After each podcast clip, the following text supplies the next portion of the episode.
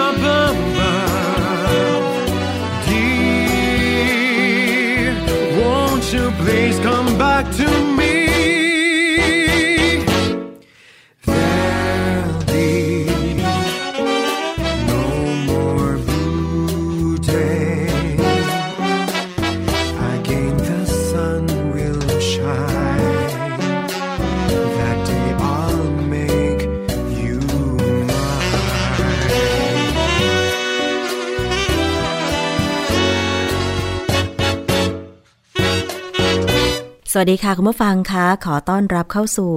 รายการภูมิคุ้มกัน รายการเพื่อผู้บริโภคนะคะ ดิฉันชนะทิพไพรพงศ์ดำเนินรายการค่ะ ทางวิทยุไทย PBS www.thaipbsradio.com แอปพลิเคชันไทย PBS Radio นะคะ รวมถึงทาง facebook.com/thaipbsradiofan ด้วย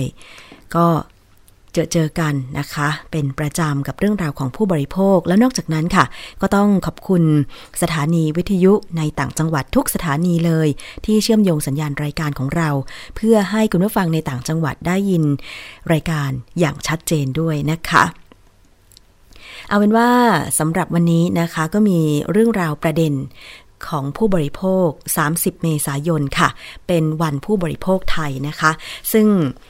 ความสำคัญก็คือว่าเราทุกคนนั้นเป็นผู้บริโภคใช่ไหมคะ แต่ว่าบางทีปัญหาเรื่องของการบริโภคเนี่ยมันยังมีกันอย่างต่อเนื่อง แก้ไขไม่หมดนะคะ เมื่อเราจ่ายเงินซื้อสินค้าหรือชำระค่าบริการต่างๆ เมื่อเกิดปัญหาเนี่ยแก้ไขยังไงอ่าต้องอาศัยกฎหมายใช่ไหมคะ อาศัยกฎหมายในการจัดการในการคุ้มครองผู้บริโภค ซึ่งสถานการณ์ปัญหาผู้บริโภคในปี 2562 นี้สำหรับในประเทศไทยนะคะ ช่วงไตรมาสแรกของปี 2562 ตั้งแต่เดือนมกราคมถึงมีนาคมที่ผ่านมาเนี่ย มีการสำรวจปัญหาจากมูลนิธิเพื่อผู้บริโภค แล้วก็เครือข่ายผู้บริโภค 7 ภาค ในประเทศไทยที่ได้ให้คำปรึกษาแล้วก็รับเรื่องร้องเรียนเนี่ย มีจำนวนหลายพันรายนะคะ ซึ่งปัญหาหลัก อันดับหนึ่ง เห็นบอกว่าเป็นเรื่องของอาหารยา และผลิตภัณฑ์สุขภาพ โอ้ก็ยังเป็นปัญหาที่แบบเดิมๆอยู่เนาะ แต่ว่าจะมีปัญหาอะไรอีก และเรื่องร้อนๆของผู้บริโภค ที่ใช้บริการส่งของแต่ถูกละเมิดสิทธิส่วนบุคคล แกะของโชว์สังคมออนไลน์ สุดท้ายโดน ไล่ออกสำหรับพนักงงานที่โชว์สินค้าของลูกค้า อะ วันนี้เรามาพูดคุยกันถึงบทลงโทษนะคะ แล้วก็ถ้าเกิดว่าเจอกรณีแบบนี้มีกฎหมายอะไรมาจัดการบ้างนะคะ วันนี้ค่ะขอต้อนรับคุณนรุมนเมฆบริสุทธิ์ หัวหน้าศูนย์พิทักษ์สิทธิผู้บริโภค มูลนิธิเพื่อผู้บริโภคค่ะ สวัสดีค่ะ คุณนรุมนค่ะ สวัสดีค่ะ ค่ะ ขอบคุณอีกครั้งหนึ่งนะคะสำหรับการให้เกียรติร่วมรายการภูมิคุ้มกันในวันนี้ดีค่ะค่ะ ยินดีมากค่ะ เอาเรื่องอะไรก่อนดี เอาเรื่องวันผู้บริโภคสถานไทยการณ์ผู้บริโภคดีกว่าเนาะแล้วก็ค่อยไปต่อเรื่องร้อนใช่ค่ะๆค่ะสถานการณ์ผู้บริโภคในปีนี้เอาไตรมาสแรกนะคะสามเดือนแรกค่ะ ก็มีพันหนึ่งร้อยสี่สิบเจ็ดรายนะคะ อันดับต้นๆก็จะเป็นเรื่องของการโฆษณาอ่าผลิตภัณฑ์อาหารสุขภาพค่ะนะคะ อาหารยาและผลิตภัณฑ์สุขภาพ ซึ่งก็พบว่ามันเป็นเรื่องของการโฆษณาเกินจริงนะคะ ถึงอ่าห้าร้อยกว่ารายค่ะ แล้วก็เป็นเรื่องที่เกี่ยวกับมากที่สุดก็คือเรื่องการกดซื้อสินค้าออนไลน์ค่ะ ก็คือจะพบว่าโฆษณาต่างๆ เหล่านี้ที่ผิดกฎหมายเนี่ยมันโฆษณาผ่านอ่าช่องทางก็คือ ใน Facebook ในเว็บไซต์ในอ่าเพจที่มีการขายกันเองในไลน์นะคะค่ะอันนี้ก็จะเป็นช่องทางที่พบว่าเรามันมีโฆษณาที่ผิดกฎหมายนะคะ282ลายเนี่ย มันก็จะเป็นการแสดงสรรพคุณอันเป็นเท็จนะคะ แล้วก็ทำให้คนหลงเชื่อ อย่างเช่นผลิตภัณฑ์เสริมอาหารที่กินแล้วอ่าสวยกินแล้วขาวนะคะค่ะ กินแล้วสุขภาพดีที่ตอนนี้อ่าเทรนด์คนรักสุขภาพก็มักจะสนใจเรื่องนี้เป็นหลัก ค่ะ แล้วเราก็พบว่าตอนนี้ก็มีอ่าดาราก็หันมาประกอบอาชีพพวกนี้เยอะนะคะอืมก็อันนี้เป็นอันดับหนึ่งต้นๆนะคะ ส่วนอาอันดับที่รองลงมาก็คือเรื่องของบริการสาธารณะนะคะ ซึ่งก็พบอ่าเป็นประมาณ300รายค่ะค่ะ ซึ่งก็ถือเป็นสัดส่วนที่ยังถือว่าเยอะอยู่จริงๆ เราไม่ได้อยากที่เรื่องอุบัติเหตุนะคะค่ะโดยเฉพาะรถโดยสารสาธารณะที่เป็นรถทัวร์โดยสารนะคะ เพราะว่าเนื่องจากว่าความสูญเสียหรือว่าอาการบาดเจ็บของผู้ประสบเหตุเนี่ย ช่วงนี้มันอ่าก็จะมีทั้งเรื่องของการสูญเสียคนในครอบครัวอะไรค่ะตรงนี้นะคะเยอะแยะมากมายนะคะแล้วก็สูญเสียรายได้นะคะ ก็อุบัติเหตุตอนนี้ก็จะมาเป็นอันดับต้นเลยนะคะ ตั้งแต่รถทัวร์โดยสารเนี่ยก็ร้อยกว่ารายนะค่ะคะแล้วก็จะมีอันดับสองก็คือพวกรถตู้โดยสารนะคะ ก็จะเป็นพวกพฤติกรรมของพนักงานขับรถนะคะ ที่ ขับไปคุยโทรศัพท์ไป หรืออาบางท่านก็มีพฤติกรรมการกินไปตลอดทางก็มีนะคะค่ะอ่าอันนี้ก็จะเป็นประเด็นหลักๆนะคะ ส่วนอีกประเด็นหนึ่งของรถบริการสาธารณะก็คือเรื่องรถรับส่งนักเรียน อันนี้เรายังเป็นประเด็นขับเคลื่อนนโยบายสาธารณะในปีนี้ด้วยว่าอ่าควรจะมีรถรับส่งนักเรียนที่ปลอดภัยสำหรับอนาคตของชาตินะคะในอนาคตที่มันควรจะมีการจัดการเรื่องรถรับส่งนักเรียนที่มีมาตรฐานค่ะนะคะ เพื่อให้อ่าลูกหลานเราได้ปลอดภัยจากการเดินทางไปโรงเรียนอือฮึค่ะค่ะ แล้วก็อีกประเด็นหนึ่งก็คือเป็นเรื่องรถสองแถวค่ะค่ะ ก็จะส่วนใหญ่ก็จะพบกันลักษณะที่เป็นห้อยโหนกันอยู่ท้ายรถเยอะนะคะอันนี้ก็จะมีประประมาณเป็นเรื่องของอุบัติเหตุเป็นหลักอืมค่ะส่วอันนี้กประเด็นหนึ่งค่ะอันนี้ก็คือดับสามนี่ก็จะเป็นเรื่องการเงินการธนาคารอ๋อค่ะ ค่ะ ก็ ที่เป็นข่าวใหญ่ตั้งแต่ต้นปีนะคะ ก็คือเรื่องของกลุ่มผู้ร้องเรียนที่ได้รับผลกระทบจากการถูกธนาคารฟ้องคดีนะคะค่ะแล้วก็ไม่ได้รับความเป็นธรรมจากการซื้ออาการไปใช้จากคดีเอ่อจากโครงการของรัฐ เช่นโครงการเรื่องสามล้อเอื้ออาทรนะคะค่ะ แล้วก็นอกจากว่ามันเป็นประเด็นสามล้อแล้วเนี่ยมันยังพบปัญหาผู้ร้องเรียนเพิ่มเข้ามาในกลุ่มอื่นที่ไม่ใช่กลุ่มสามล้ออย่างเดียว อาจจะเป็นกลุ่มแม่ค้าพ่อค้านะคะ ที่ถูกธนาคารฟ้องคดีแบบเดียวกันอ๋อนะคะแต่เป็นการกู้ยืมเงินไปเพื่อประกอบอาชีพค่ะนะคะหรือถ้าเป็นกลุ่มรถเมย์ก็จะไปซ่อมรถนะคะก็จะได้เงินเพียงหกหมื่นบาทแปดหมื่นบาทบ้างจะถูกธนาคารฟ้องห้าแสนอืมค่ะซึ่งอันนี้ก็จะเป็นประเด็นที่อ่าตามมาหลังจากที่มันมีการเคลื่อนไหวของกลุ่มผู้เสียหายที่ได้รับผลกระทบจากกะโครงการเอื้อสามล้อเอื้ออาทอนค่ะค่ะในปีที่แล้วนะ คะจะเห็นได้ว่าพอมันมีแต่ละกรแสหมวด แต่ละหมวดที่ผู้บริโภคร้องเรียนไปยังมูลนิธิเพื่อผู้บริโภคถึงปัญหาต่าง ๆ เนี่ยนะคะ อย่างเรื่องของหมวดอาหารยาผลิตภัณฑ์สุขภาพเนี่ย อยากจะให้จัดการปัญหายังไงคะคุณนรมนเพราะว่าตกาอรนนี้ก็มีโฆษทำกันหลายณาภาคส่วนนะคะค่ะทำกันหลายภาคส่วนนะคะ แล้วตอนนี้เราพบว่าปัญหาสินค้าออนไลน์เนี่ย มันไม่ได้ถูกอ่าถ้าในต่างประเทศเนี่ยเขาใช้ระบบ ที่มีการตรวจสอบเว็บไซต์ที่ผิดกฎหมายก่อนค่ะ หรือว่า Facebook ที่ผิดกฎหมายอือฮึบ้านเรายังไม่มีค่ะนะคะเราคิดว่ามาตรการในการจัดการที่เขาเรียกสวิตชิ่งพวกนี้ออกไปก่อนเนี่ย มันจะทำให้อ่าสินค้าหรือโฆษณาที่ผิดกฎหมายเนี่ยมันน้อยลงมาค่ะนะคะแล้วก็ตอนนี้เราก็มีการทำอ่าความร่วมมือกับอ่าผู้ประกอบการนะคะ ที่เรียกว่าต้องเป็นรายใหญ่ๆนะคะ ก็มีการจัดทำข้อเสนอร่วมกัน ในการที่จะเป็นอ่า ผู้ประกอบการที่ดีในการอ่าขายสินค้าออนไลน์ค่ะหรือผู้ให้บริการตลาดออนไลน์นะคะ ก็คือเป็นผู้ประกอบการที่ดีเลย ก็จะทำกับรายใหญ่อืๆค่ะมอย่างเช่นอ่าลักษณะที่มีการขายในลักษณะที่มีเป็นตัวแทนจำหน่ายที่ลาซาด้าค่ะค่ะ หรือว่าอีเลเวนสตรีทอะไรพวกนี้นะคะ ก็อันนี้ยกตัวอย่างนะคะ แต่ว่าก็อ่าตอนนี้มันยังไม่มีข้อสรุปนะคะ อันนี้มีการจัดประชุมกันไปแล้ว ในค่ะเรื่องของการขับเคลื่อน ในอ่าการป้องกันนะคะ เพื่อไม่ให้เกิดการขายสินค้าที่ผิดกฎหมาย อย่างเช่นอ่าเราก็พบว่ามันมีหลายเว็บไซต์ที่ให้ความร่วมมือในการที่จะช่วยตรวจสอบในเรื่องของสินค้าอ่าผลิตภัณฑ์อาหารยา แล้วก็ผลิตภัณฑ์เสริมสุขภาพที่ผิดกฎหมายค่ะค่ะเขาจะช่วยสกรีนว่าถ้าผิดกฎหมายหรือไม่ได้รับการ รับรองเนี่ย เขาจะไม่ให้มาขายในเว็บเขาอืมก็เป็นนิมิตหมายที่ดีที่เอ่ออันนี้เป็นเรื่องที่ผู้ประกอบการเขาให้ความสำคัญนะคะค่ะกับการดูแลหรือคุ้มครองผู้บริโภคแต่ว่าอันนั้นก่คือที่จะเกิดปัญหา ในส่วนของ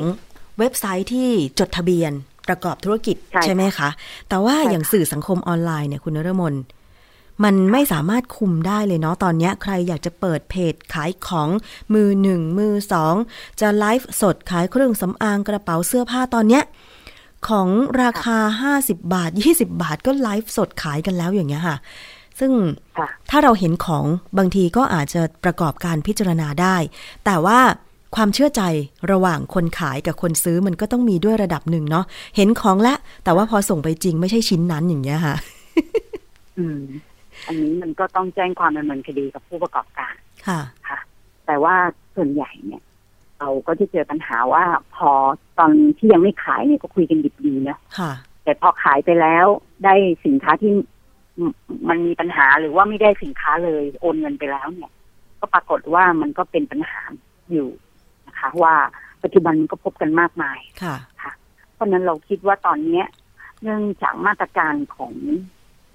การที่จะคุ้มครองในในแง่ของนโยบายหรือกฎหมายเนี่ย มันยังมาล่าช้าเนาะมันมีค่ะความล่าช้ามันมีความไม่ทันกับผู้ประกอบการที่อ่าทุจริตหรือว่าทำให้ผู้บริโภคเนี่ย เข้าถึงสื่อได้เร็วกว่าเราเนาะถ้าถึงสื่อได้เร็วกว่าคนที่จะไปตรวจสอบเนี่ย เราค่ะคิดว่าเรื่องพวกเนี้ยมันจะต้องมีการคือถ้าทำงานเชิงลุกมันก็ต้องไปตรวจสอบเว็บไซต์แล้วปิดเลยค่ะแต่ถามว่าสังคมโซเชียลหรืออ่ามา ระบบที่มันผ่าน Facebook ออนไลน์อะไรพวกเนี้ยค่ะมันมีการตรวจสอบอือฮึกันมากน้อยแค่ไหน อันนี้มันก็คงจะต้องเป็นอ่ากระทรวงหรืออ่าหน่วยงานรัฐที่เกี่ยวข้อง ควรจะมีการทำความร่วมมือกับระบบแบบนี้ที่มาจากต่างประเทศอย่างเช่นไลน์ใช่ไหมคะ Facebook ใช่ อันนี้มาจากต่างประเทศทั้งหมดค่ะนะคะระบบคนไทยมันไม่สามารถที่จะไปเข้าถึงได้ค่ะนะคะ อันนี้มันควรจะเป็นนโยบายของรัฐที่จะออกไป ดำเนินการ เพื่อให้ทางอ่ากลุ่มที่เป็นผู้ประกอบธุรกิจ social marketing เอ่อ social network พวกเนี้ยค่ะค่ะ มาร่วมมือกับกันที่จะตรวจสอบหรือสกรีนคนขายแบบนี้ยังไงอืมแต่ตอนนี้ผู้บริโภคก็ต้องใช้วิธีการระมัดระวังตัวเองด้วยค่ะค่ะ ก็พิจารณาสักนิดหนึ่งว่า ตอนนี้เนี่ยอ่าเราก็ทราบว่าเขาก็มีการเปิดให้ผู้บริโภค ไอ้ผู้ประชาชนที่อยากทำธุรกิจออนไลน์เนี่ยค่ะไปลงทะเบียน เป็นพาณิชย์อิเล็กทรอนิกส์ค่ะ ค่ะ แต่ว่าซึ่งอันนี้เราก็คิดว่ามันก็จะมีเอ่อตัวตนของผู้ประกอบธุรกิจ แต่ปัจจุบันมันก็ยังไม่ได้มีการสนับสนุนหรือบังคับใช้ ใช่ แล้วยิ่งโดยเฉพาะมีเรื่องของเออมาตรการเก็บภาษีสำหรับผู้ประกอบธุรกิจออนไลน์เข้ามาเนี่ย การที่จะให้ผู้ทำธุรกิจออนไลน์ ขายสินค้าออนไลน์ต่างๆ ไปลงทะเบียนเนี่ย นะดิฉันคิดว่ามันอาจจะยากขึ้นกว่าเดิมหรือเปล่า เขากลัวถูกเก็บภาษีอะไรอย่างนี้หรือเปล่าคะก็เราก็คิดว่าอ่าแต่ที่คุณจดทะเบียนแล้วไม่เสียขายขายสินค้าแล้วเนี่ย ไม่เสียภาษีเนี่ย จริงๆแล้วถ้าอ่าจะไปไปพูดถึงเรื่องภาษีเนี่ยมันก็สามารถที่จะดำเนินการได้เลยเนาะค่ะเพราะทุกเว็บไซต์เนี่ย มันมีตัวตนของผู้ขายอยู่แล้ว ใช่ใช่ไหมคะเพราะฉะนั้นเนี่ยก่อนมองเห็นตัวตนของผู้ขายคุณสามารถเจอได้ว่าตรงนี้เขาเคย อันนี้มันอาจจะต้องตั้งทีมที่จะมาทำเรื่องระบบการตรวจสอบเรื่องพวกนี้ด้วยหรือเปล่า ค่ะ ค่ะ เราคิดว่ามันต้องทำเป็นระบบนะคะเพื่อจัดการปัญหาอือนะฮึคะเพราะว่าเวลาที่ผ่านเว็บเพจเนี่ยมันไอ้เว็บไซต์เนี่ยมันตรวจสอบง่าย ค่ะนะคะแต่ถ้าผ่านโซเชียลเนี่ย ถ้าคุณไม่ใช่เพื่อนเขาถ้าคุณไม่ใช่คนที่ติดตามเนี่ย คุณก็จะไปหาเขาเจอยังไง ค่ะ นะคะ เพราะฉะนั้นอันนี้รัฐก็ต้องลุกขึ้นมาทำงานเชิงลุกกันค่ะเพ ราะว่าถ้ารอร้องเรียนเนี่ย หรือว่าถ้ารอคนส่งเรื่องมาให้ตรวจสอบมันคงยาก หรือจะทำความร่วมมือกับองค์กรหรือหน่วยงานอะไรที่มีอาสาสมัครมากพอที่จะรัฐจะเข้าไปช่วย ไปช่วยรัฐ ในการตรวจสอบเพราะรัฐก็บอกว่ารัฐมีจำนวนคนน้อยค่ะนะคะเราคิดว่าความร่วมมือในภาคประชาสังคมหรือความร่วมมือในการทำงานในเชิงนโยบายแบบเนี้ย มันแต่รัฐจะเปิดกว้าง ให้ไปให้อ่ากลุ่มประชาสังคมเขาไปช่วยเหลือรัฐได้มากน้อยแค่ไหนค่ะ อันนี้ก็ต้องคิดกันเป็นกลไกค่ะ แต่ว่าที่สำคัญก็คือ เรื่องของกฎหมายที่จะมาจัดการปัญหาของผู้บริโภคตอนนี้จริง ๆแล้ว เรายังรอกฎหมายตัวนี้อยู่ใช่ไหมคะ ใช่ เพราะว่ามันก็ยากอยู่ค่ะที่เวลาจะออกกฎหมายสักฉบับอืมนานๆเนาะกฎหมายที่ว่าก็คือแล้วมัองค์กรอิสระเพื่อการคุ้มครองผู้บริโภคนะ สคะภาองค์กรผู้บริโภคเนี่ยออกมาแล้วออกมาแล้วนะคะ แต่ว่าใช่ค่ะแต่เอ่อแต่ว่ามันจะเป็นเชิงรูปธรรมเชิง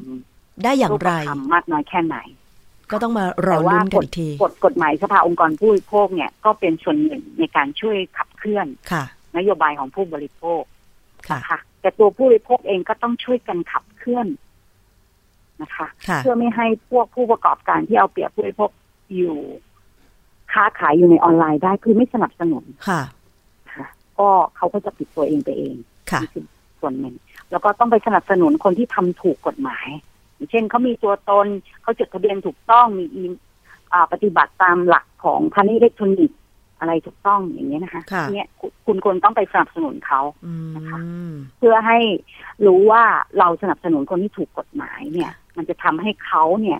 สามารถที่จะมีตัวตนในสังคม แล้วคุณก็ได้รับสินค้าที่เป็นไปตามที่อ่ามีคุณภาพที่คุณต้องการ ในขณะที่เราพอเราไปสนับสนุนคน เราไม่รู้หรอกใครมีตัวตนหรือไม่มีตัวตนค่ะแต่เรายึดหลักการว่าถ้าตรวจสอบไม่ได้ เราไม่ซื้ออืมเนาะถ้าเพราะว่าสินค้าเขาก็เราก็เห็นแค่ที่เขาโชว์ถูกไหมคะใช่แต่เราไม่เคยจับต้องได้ใช่เนาะจนกว่าเราจะจ่ายเงินเราถึงจะจับต้องได้นะคะ เพราะฉะนั้นการไม่สนับสนุนมันก็จะหายไปเองค่ะ แต่ถ้าเมื่อใดที่เรายังใช้วิธีการง่ายๆ โอนเงินเข้าบัญชีนู้นบัญชีนี้ แล้วก็ซื้รอรับไปแล้วของสุดท้ายมันก็ไม่ได้อืมอ่าก็โดนหลอกกันไปเราใช่ค่ะนี่มันก็จะเป็นประเด็นที่เราก็ต้องระมัดระวังด้วย ตัวเองด้วยนะคะเอาละค่ะ นี่คือเรื่องของปัญหาผู้บริโภค เนื่องในวันผู้บริโภคไทย 30 เมษายนนี้นะคะ แต่ว่าทุกเรื่องก็รอการแก้แต่ไม่ใช่ว่าจะแก้ไม่ได้นะคะ แต่สดๆ ร้อนๆ เลยปัญหาของผู้บริโภคที่โดนละเมิดสิทธิ์ กรณีที่พนักงานในบริษัทขนส่งจำนวนหนึ่งก็คือ 4 คนนะคะ แกะพัสดุของลูกค้ารายหนึ่ง แล้วก็นำไปโพสต์ในสื่อสังคมออนไลน์ ใช้ถ้อยคำในเชิงเหยียดหยาม ถ่ายรูป สินค้านั้นก็คือเซ็กทอยนะคะ พร้อมแสดงท่าทางล้อเลียน รวมถึงบอกที่อยู่ของลูกค้ารายดังกล่าว ให้กับเพื่อนๆ ใน Facebook ของตัวเองทราบ จนทำให้เกิดกระแสวิพากษ์วิจารณ์บนโลกออนไลน์ตำหนิติเตียนการกระทำของพนักงานทั้ง 4 คน ล่าสุดนะคะ มีความเคลื่อนไหวก็คือบริษัทขนส่งสินค้า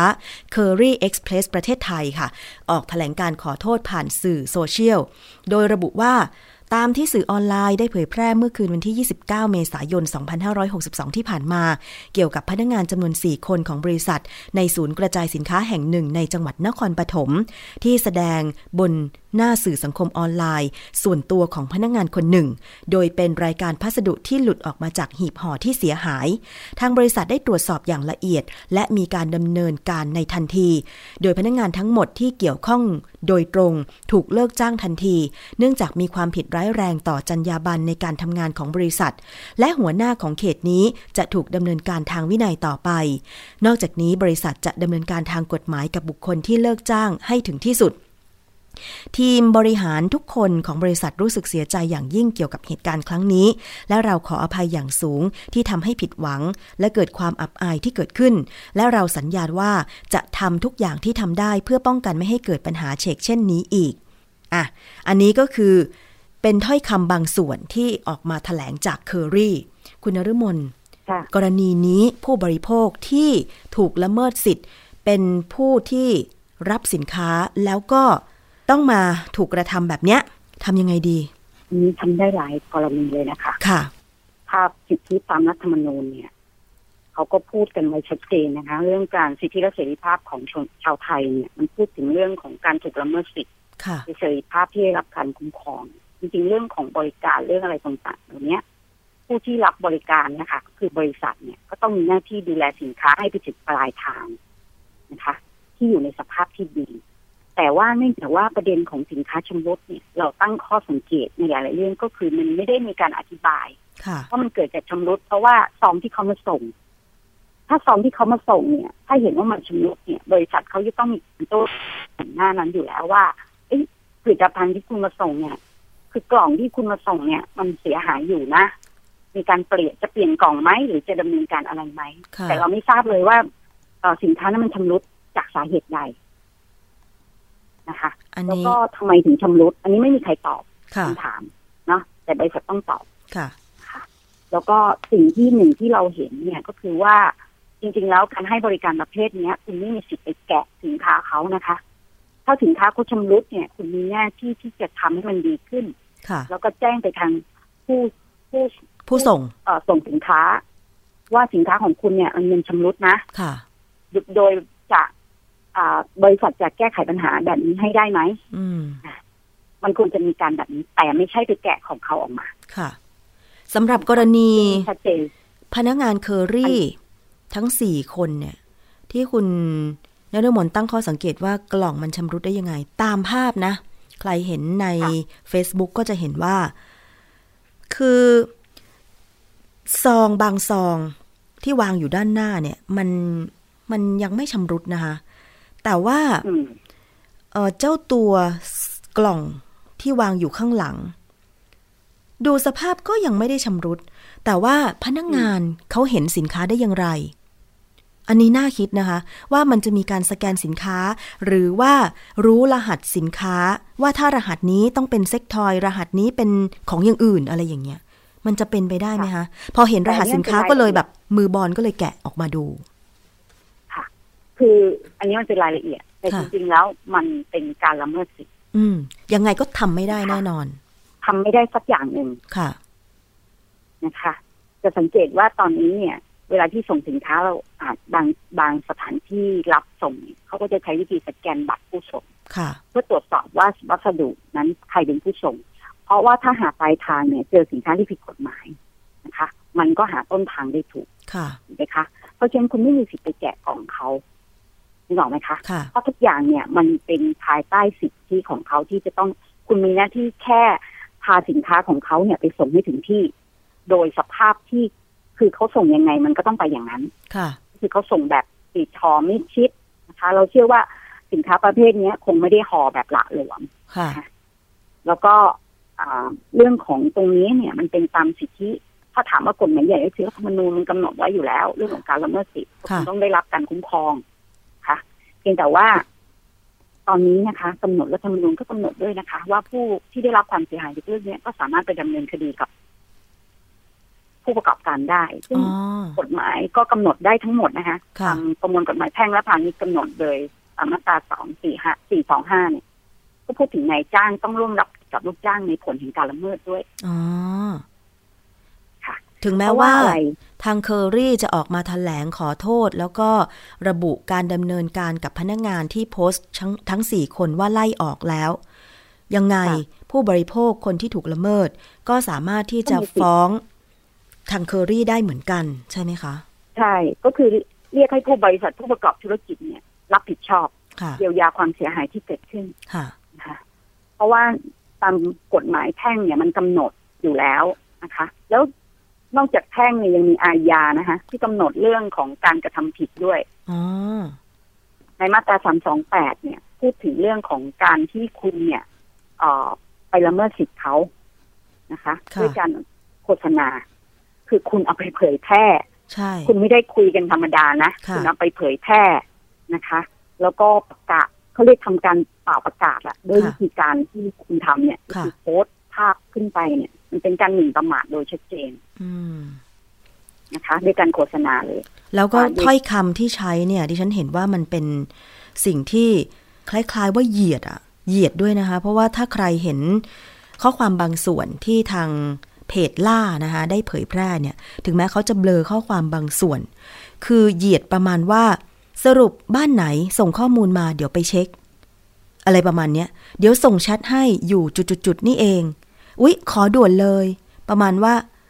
ใช่กระป๋องสำหรับจุดๆอะไรหรือเปล่าอะไรอย่างเงี้ย คือแล้วแล้วใช้ถ้อยคำอีกคำหนึ่งบอกว่า กล่องขาดเหรออะไรประมาณเนี้ยค่ะ คือดิฉันเห็นว่าแบบบางที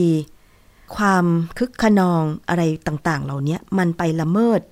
สิทธิ์ของคนอื่นแล้ว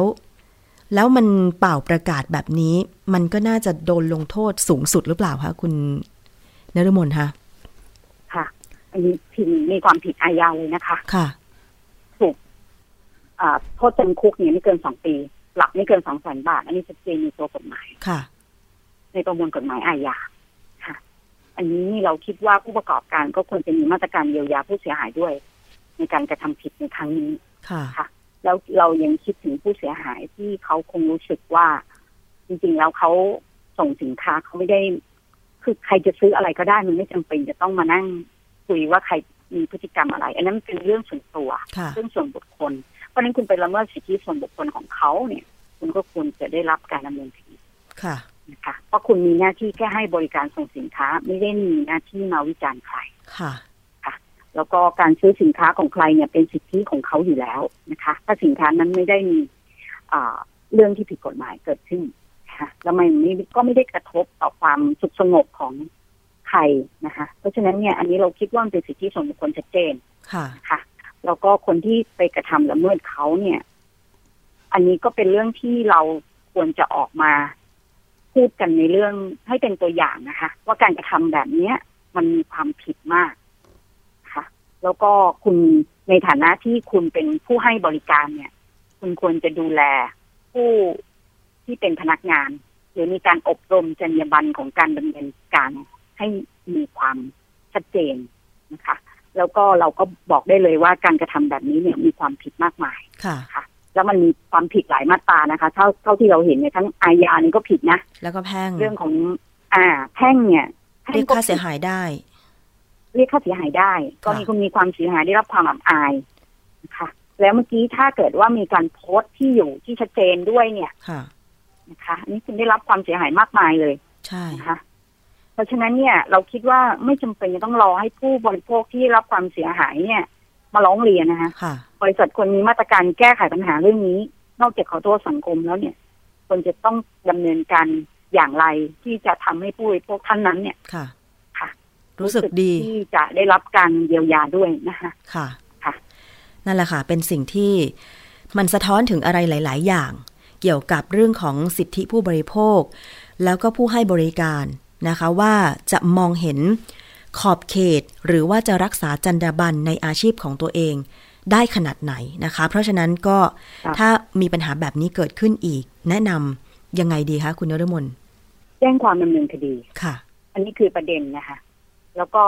ในส่วนเนี้ย ถ้าเกิดว่ากระทำการในลักษณะการให้บริการด้วยเนี่ยก็ถือว่ากระทำการในนาม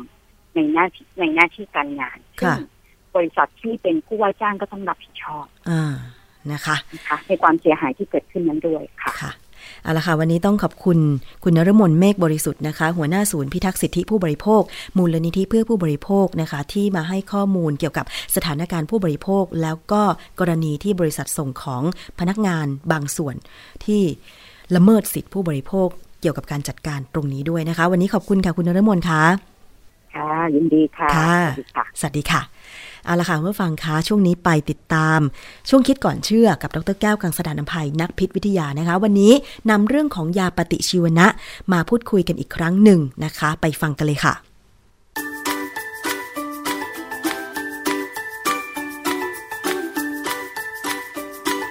ช่วงคิดก่อนเชื่อ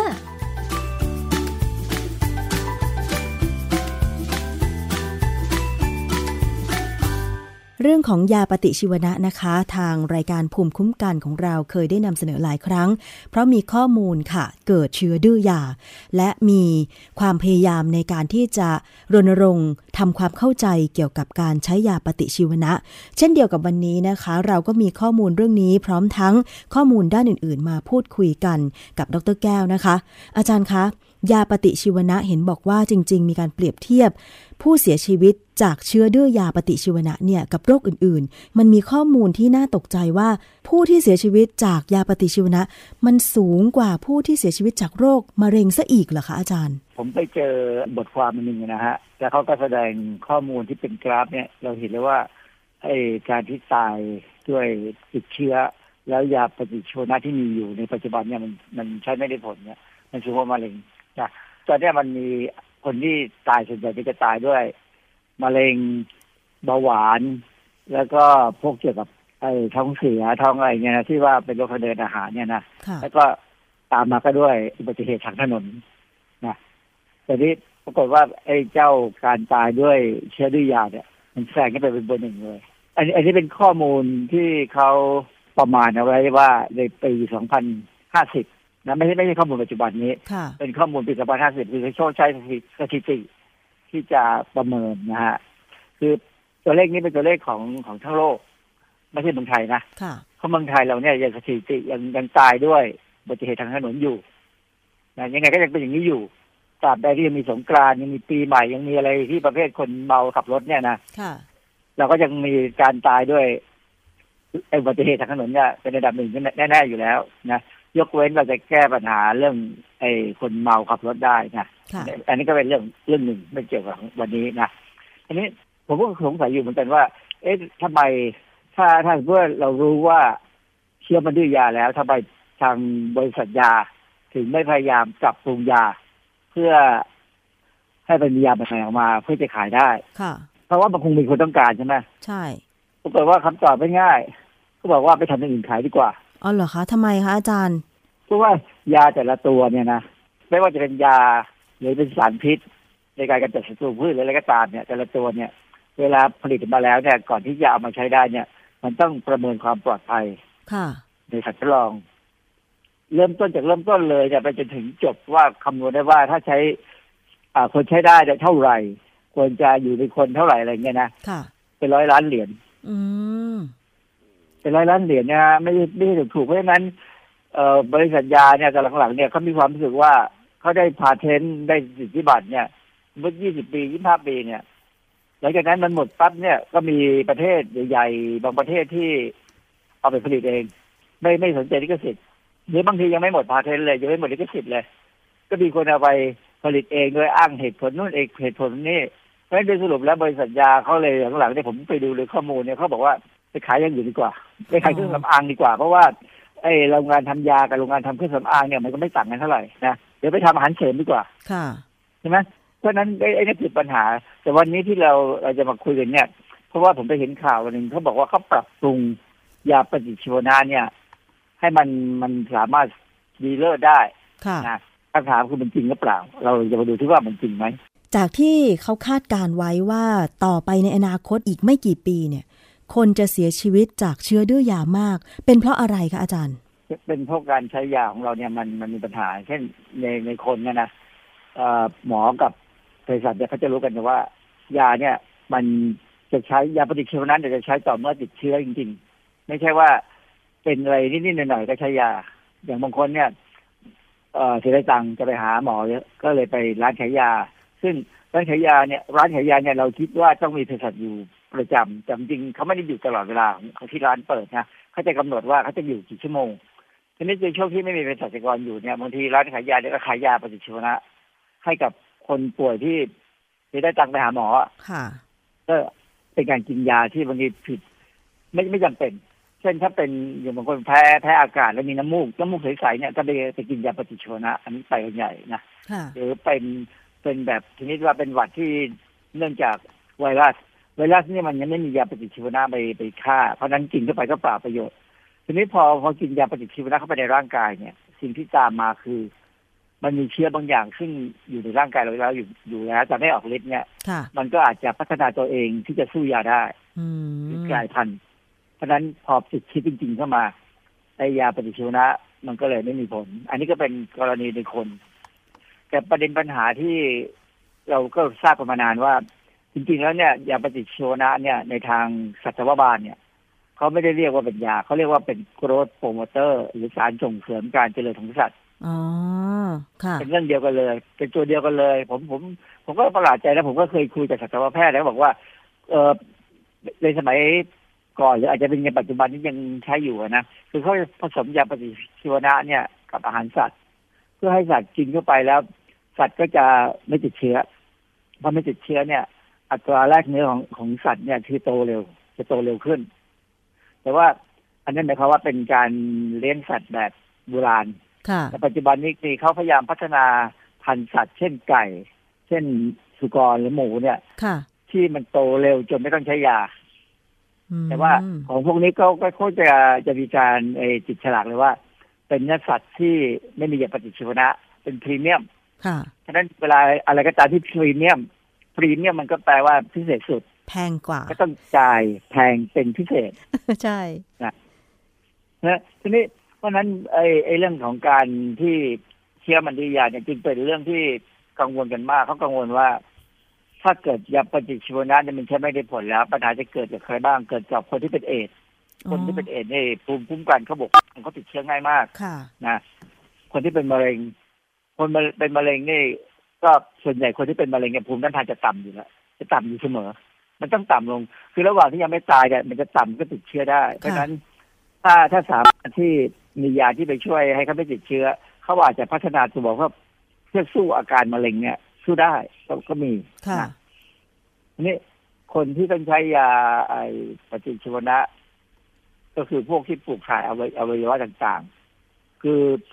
มันมันต้องใช้ยาหลายๆอย่างไปช่วย เด็กที่คลอดก่อนกำหนด การฟอกไตการเจ็บคือนักกีฬาบางคนเนี่ย ก็บาดเจ็บค่ะก็ต้องใช้ยาปฏิชีวนะ เพราะฉะนั้นถ้าเกิดเมื่อไหร่ที่ไม่มียาพวกนี้ใช้เลย ก็จะเป็นปัญหาอ๋อแต่ว่าปัญหาอีกอันหนึ่งก็มันมีไอ้บทความในไอ้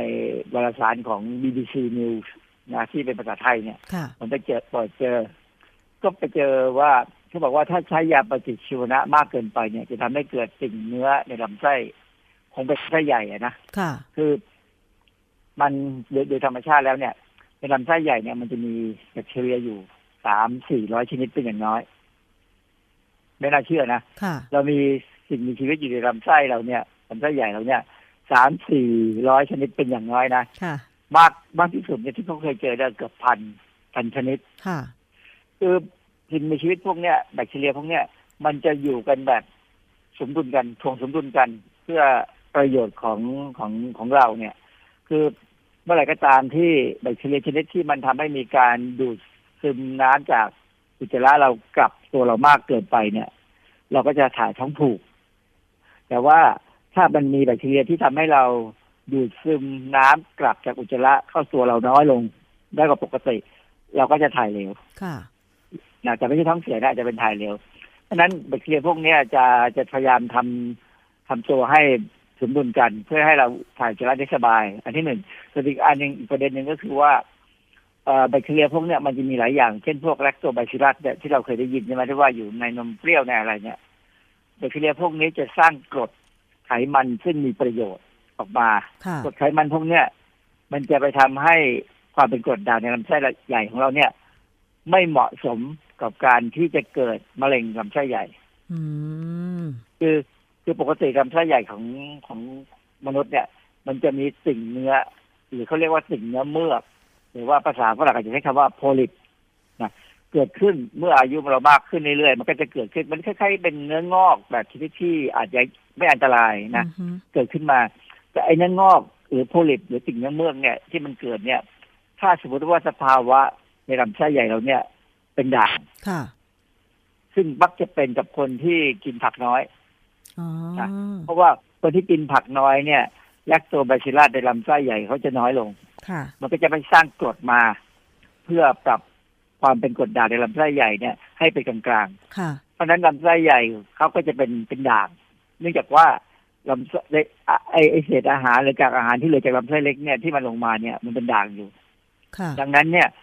สิ่งเนื้อเมือกข้างในจะพัฒนาไปเป็นเซลล์มะเร็งได้อือฮึเราจึงรู้ว่าคนที่กินผักผลไม้น้อยเนี่ยมีความเสี่ยงกับการเป็นมะเร็งลำไส้ใหญ่อือฮึคนที่กินผักผลไม้เยอะ ที่เราพยายามแนะนำว่าให้กินครึ่งจานอาหารเนี่ย ก็จะมีความเสี่ยงต่อการเป็นมะเร็งลำไส้ใหญ่น้อยลงค่ะดังนั้น ถ้าเราใช้ยาปฏิชีวนะมากเกินไปอืมันจะไปทำลายสมดุลของแบคทีเรีย ที่อยู่ในลำไส้ใหญ่ อาจจะทำให้พวกที่เป็นตัวสร้างกรด ที่ดีอะให้เราเนี่ยตายไปเยอะค่ะไอ้พวกที่เราเรียกว่าเลวก็ได้ไม่ดีอะก็มากขึ้น เพราะฉะนั้นก็จะเสี่ยงต่อการเป็นสิ่งเนื้อเมือกไปเป็นมะเร็งอะไรก็ตามเนี่ยสูงขึ้นโอ้อันนี้เป็นผลงานการวิจัยที่ตีพิมพ์ในวารสารการแพทย์เลยใช่ไหมคะอาจารย์เออไอ้ไอ้ BBC News เนี่ยเขาไปรวบรวมข้อมูลมา เช่น มันมาจากวารสารของกัด TUT ซึ่งก็แปลว่า ทางเดินอาหารเนี่ยค่ะแล้วเป็นงานของพวกเฮาของทางฮาวาดเขาทำก็ทำคือฮาวาดเนี่ยเป็นมหาวิทยาลัยที่มีโครงการวิจัยใหญ่โตมโหฬารหลายโครงหลายโครงการ อันหนึ่งที่ชัดๆคือเอ่อชื่อโครงการที่ Nurse Health Study คือเขาเขาศึกษาสุขภาพของพยาบาล พยาบาลทั้งประเทศอเมริกาเนี่ยนะค่ะเริ่มต้นเนี่ยประมาณแสนสองแล้วก็ศึกษามา 20 ปี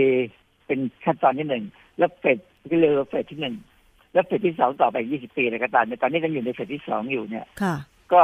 ก็พยาบาลแสนสองนี่ก็จะเหลือไปประมาณเจ็ดแปดหมื่นคนเนี่ยเพราะคือบางคนก็ถอนตัวไปจากโครงการบางคนก็ตายเพราะเป็นมะเร็งไปแล้วก็มีอะไรเงี้ยนะค่ะคือเขาศึกษาเขาดูประวัติดูวิธีการกินดูพฤติกรรมการบการความเป็นอยู่แบบแบบไม่จำไม่ไม่ควบคุมอะคือปล่อยให้เป็นไปตามสิ่งที่ควรจะเป็น อย่างโครงการย่อยในโครงการ Net Health Study เนี่ยเขาก็ไปเก็บข้อมูลพยาบาลประมาณหมื่นเจ็ดพันคนเนี่ยค่ะไปพบว่ามีคนที่ใช้ยาปฏิชีวนะ ถ้านานเกินสองเดือนติดต่อกันเนี่ยเอ่อเริ่มใช้เมื่อเป็นอายุประมาณ 20ถึง39 ปี จะมีโอกาสเกิดไอ้ติ่งเนื้อในลำไส้ใหญ่สูง ซึ่งการมีติ่งเนื้อในลำไส้ใหญ่ที่บอกว่าถ้ามีมาก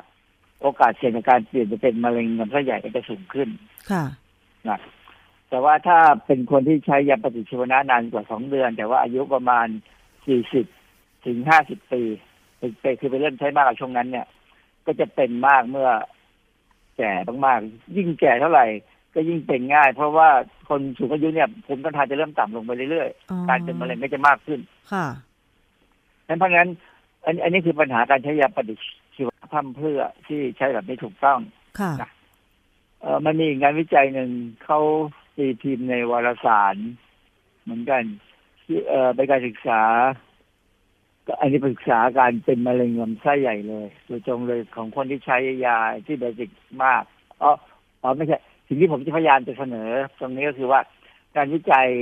ไอ้เรื่องที่เราพูดเมื่อกี้เนี่ย มันเป็นงานวิจัยที่มีคนร่วมกันหลายมหาวิทยาลัยมหาวิทยาลัยมาก เช่นมาจากอย่างฮาวาดเนี่ยก็เป็นตัวต้านตัวตีนะแล้วก็จะมี พวกอที่มาจากเอ่อมหาวิทยาลัยไอ้โรงพยาบาลของบอสตันในอเมริกานะจะจากเยลจากอ่อเอ่อหลายๆโรงพยาบาลคือสรุปแล้วเนี่ยไอ้ไอ้โครงการที่เกี่ยวกับเรื่องการใช้ยาปฏิชีวนะ นานเกินไป และเสี่ยงกับมะเร็งเนี่ย เป็นโครงการใหญ่มาก ซึ่งผลที่ได้ออกมาเนี่ยทำให้กระทรวงสาธารณสุขอเมริกาเนี่ยเชื่อเรื่องนี้มาก แล้วก็พยายาม รณรงค์เรื่องการไม่ใช้ยาปฏิชีวนะแบบพร่ำเพื่อ แล้วก็ตามมาด้วยขององค์การอนามัยโลก WHO เนี่ย ก็ทำการศึกษาแล้วก็ไปพบความจริงว่า ไอ้ปัญหาการที่เชื้อมันดื้อยาปฏิชีวนะเนี่ย มันคุกคามกับระบบสาธารณสุข ระบบความมั่นคงด้านอาหาร และการพัฒนาของโลกเราได้เลยเพราะว่า ถ้าปัญหาถ้าถ้ายาปฏิชีวนะมันเกิดใช้ไม่ได้ขึ้นมา เพราะว่าความที่มันเกิดการดื้อยาอะไรก็ตามเนี่ยพอเกิดการมีโรคระบาดขึ้นมา ครั้งใหญ่เมื่อไหร่คราวหน้าเนี่ย ถ้าเกิดเมื่อไหร่เนี่ย เราจะแทบจะไม่มียาไปช่วยแล้ว ที่ที่ต้องกังวลมากคือในแอฟริกาอืมทำไมคะอาจารเพย์ราะแอฟริกานี่เขาลำบากมากนะค่ะ แล้วอาหารการกินเขาก็ไม่ดีเท่าอย่างของบ้านเรายังพอ เราพูดได้ว่าอาหารเราเนี่ยค่อนข้างจะสะอาดนะค่ะไม่สกปรก ไม่ไม่ค่อยมีการปนเปื้อนเท่าไหร่เพราะว่าระบบสาธารณสุขเราค่อนข้างดีขึ้นนะฮะมันมีบทความหนึ่งขององค์การอนามัยโลกเขามามามาประกาศเรื่องเกี่ยวกับไอการที่มีเชื้อเชื้อมันดื้อยาเนี่ย ว่าเป็นอันตรายเนี่ย มาประกาศที่กรุงเทพกรุงเทพนะค่ะผมก็ไม่เข้าใจเหมือนกันว่าทำไมองค์การอนามัยโลกถึงเลือกบ้านเราเนี่ย เป็นจุดที่จะประกาศเรื่องนี้ อาจจะเพราะเรามีปัญหาน้อยมั้ง น้อยหรือเรามากมีปัญหามากกันอันนี้เขาไม่ได้ระบุไว้ค่ะแต่ว่าเขาเขาก็บอกว่าเนี่ยเมื่อวันที่ประมาณวันที่ 29 มกราคม 2018 ที่เขามาที่เมืองไทยแล้วก็มาประกาศเลยที่เมืองที่กรุงเทพเนี่ยนะตอนนี้องค์การอนามัยอนามัยโลกเนี่ยได้พยายามทำระบบเครือข่าย ในโลกนี้ ที่จะบอกว่าสมาชิกขององค์การอนามัยโลกเนี่ยควรจะต้องรีบแจ้งกับทางองค์การอนามัยโลกว่ามีเชื้ออะไรบ้างที่ดื้อยาถ้ามันเกิดมีใหม่ๆขึ้นมาก็จะได้ สามารถรู้ว่ามันมียาอะไรบ้างที่ใช้ไม่ได้แล้วนะแล้วองค์การอนามัยโลกก็ยังแนะนำว่า เนี่ยเรื่องของการผลิตอาหารเนี่ยต้องพยายามลดการใช้ยาปฏิชีวนะนะซึ่งเราก็เป็นอย่างอย่างที่ทราบว่าเราเนี่ยเป็นลักษณะเป็นประเทศที่ผลิตอาหาร ให้คนทั้งโลกได้ ซึ่งเรามีการเลี้ยงไก่มากเกือบที่สุดในโลกเลยนะไก่ใช่หมูอะไรเนี่ย เยอะมาก ฟาร์มไก่แล้วฟาร์มปลาฟาร์มไก่ฟาร์มหมูเนี่ยฟาร์มหมู ปลานี่อาจจะยังไม่เท่าไหร่ปลานี่เราไปจับในทะเล แต่ว่าพวกฟาร์มปลานี่จะฟาร์มปลาเนี่ยจะเป็นพวกไอ้ยุโรปค่ะกับอเมริกามากกว่า แต่ว่าถ้าไก่กับหมูบ้านเราเนี่ยถือว่าสุดๆแล้วล่ะ เพราะฉะนั้นเขาก็เลยพยายามที่จะอาจจะพยายามมาประกาศที่บ้านเรา เพราะว่าต้องการให้บ้านเรานี่เกิดเออรู้สึกอะไรนะจะเป็นล้นมากขึ้นมั้งที่จะพยายามทำตัวให้ดี พยายามที่ไม่ใช่ยาปฏิชีวนะ เพราะว่าเราส่งไก่ไปเมืองนอกนี่เยอะมากค่ะโดยดูตัวเลขแล้วไม่น่าเชื่อเลย มันเยอะจริงๆนะฮะเพราะฉะนั้นถ้าเราเกิดไก่เรามียาปฏิชีวนะเนี่ย คือผมเชื่อว่ายังไงยังไงเขาก็ต้องกินของเราอยู่ดี ค่ะ จะไม่กินไม่ได้หรอกนะดังนั้นเนี่ยมันเลยกลับมาถึงจุดหนึ่งที่ว่านักวิจัยโดยเฉพาะของอเมริกาเนี่ย อเมริกานี่เป็นประเทศที่พัฒนาสารเคมีเยอะมากที่สุดในโลกอยู่แล้วค่ะพยายามปรับปรุงยาปฏิชีวนะนะอันนี้ข่าวของ BBC News เนี่ยผมที่เป็นภาพภาษาไทยเนี่ย ค่ะเขาบอกว่ายาปฏิชีวนะตัวเนี้ยมันสุดแกร่งเลยฆ่าแบคทีเรียได้หลายได้ประสิทธิภาพจะเป็นพันเท่า ยาตัวนี้เป็นยาคือเขาเอายาเก่าที่แวนโคไมซิน อันนี้ผมถามพันยาผมเขาเป็นเภสัชกรเนี่ยค่ะว่าโอ้ยยาตัวนี้ใช้มาตั้งนานแล้ว ใช้มาตั้งหกสิบกว่าปีแล้วแวนโคไมซินเป็นยาที่ใช้มาแต่ละสมัยเริ่มเอ่อถามว่าถ้าเราหกสิบกว่าปีก็หมายความว่าตั้งแต่ที่ผมยังเป็นเด็กๆอะค่ะนะมันก็ใช้มาจนถึงจุดหนึ่งมันก็เริ่มใช้ไม่ได้เหมือนกันอ๋อก็เลย ก็เลยมีการที่แต่แต่ยาตัวนี้เนี่ย มันเป็นยาที่มีศักยภาพที่ดี เพราะว่า เออมันไปทำให้แบคทีเรียตาย โดยการที่ว่าแบคทีเรียไม่สามารถสร้างเขาเรียกว่าสร้างผนังเซลล์ค่ะคือคือผนังเซลล์เนี่ยเป็นตัวสำคัญมากของสิ่งมีชีวิตทั้งหมด ในโลกเราเนี่ยค่ะถ้าเซลล์ผิดปกติเมื่อไหร่เนี่ย เซลล์จะทำงานไม่ได้ค่ะ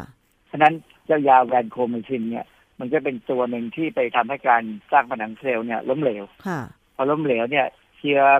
พวกนี้ก็จะจะตาย โดยที่ไม่โดยที่ไม่เกิดปฏิกิริยาเชื้อตัวใหม่ขึ้นต่ออีกนี้ใช่ไหมคะ เชื้อมันก็สร้างมันก็มันก็ขยายตัวไม่ได้อือฮึแต่แล้วก็ถึงวันหนึ่งเชื้อมันก็มีไอ้เชื้อที่เด็ดตัวหนึ่งกลายพันธุ์ได้พอมันกลายพันธุ์ได้มันก็สู้ยาตัวนี้ได้ใช่ไหมสิ่งที่นักวิจัยเขาทำก็คือว่า เอามันมาเอาโมเลกุลเอาของยาเนี่ย มาพัฒนาคือเติม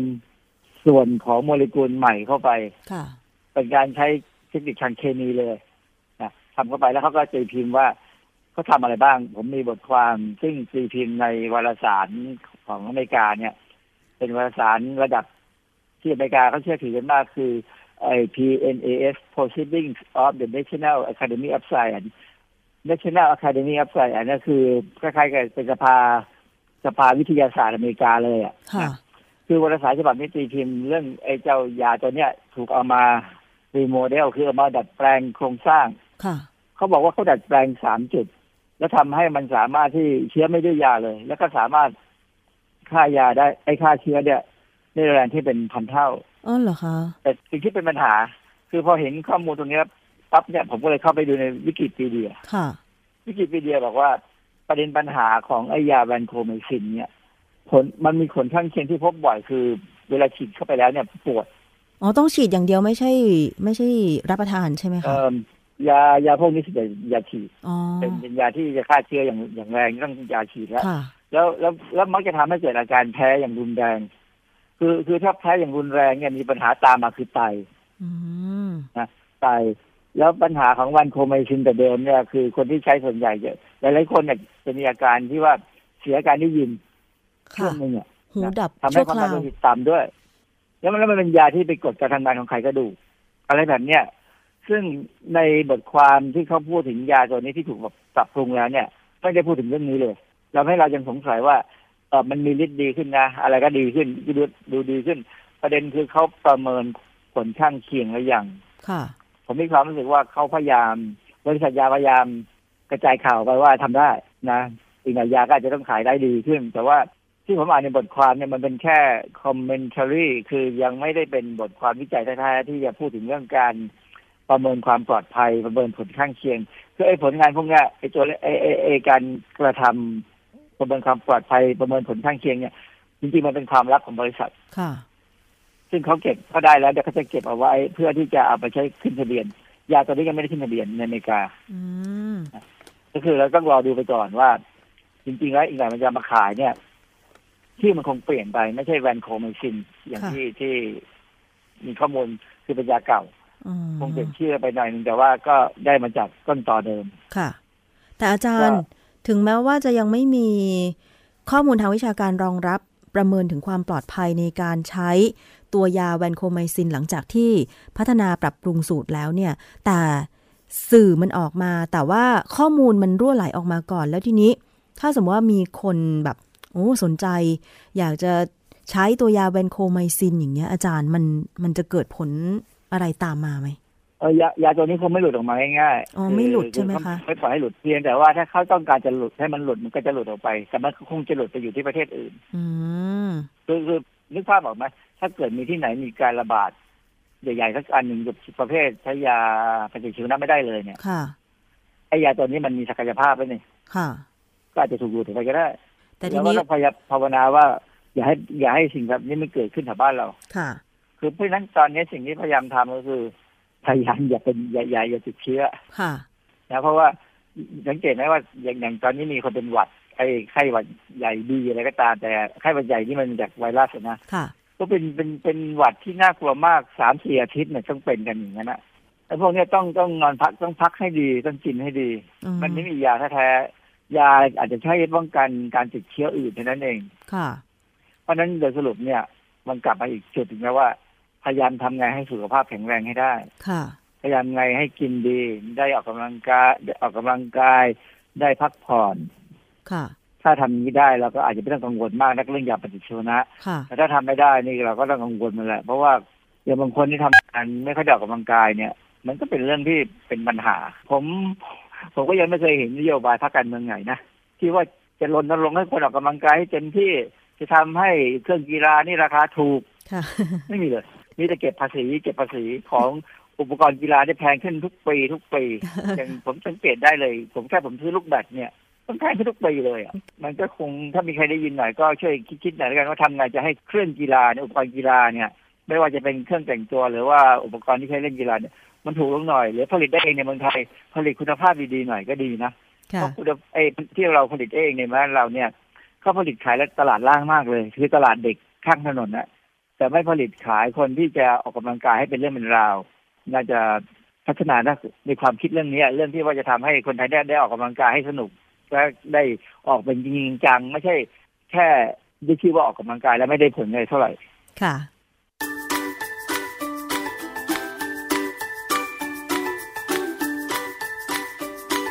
ช่วงคิดก่อนเชื่อ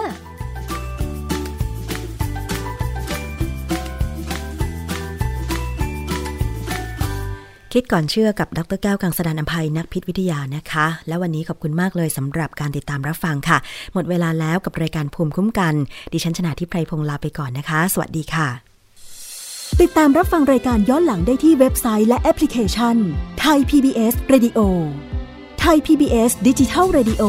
วิทยุข่าวสารสาระ เพื่อสาธารณะและสังคม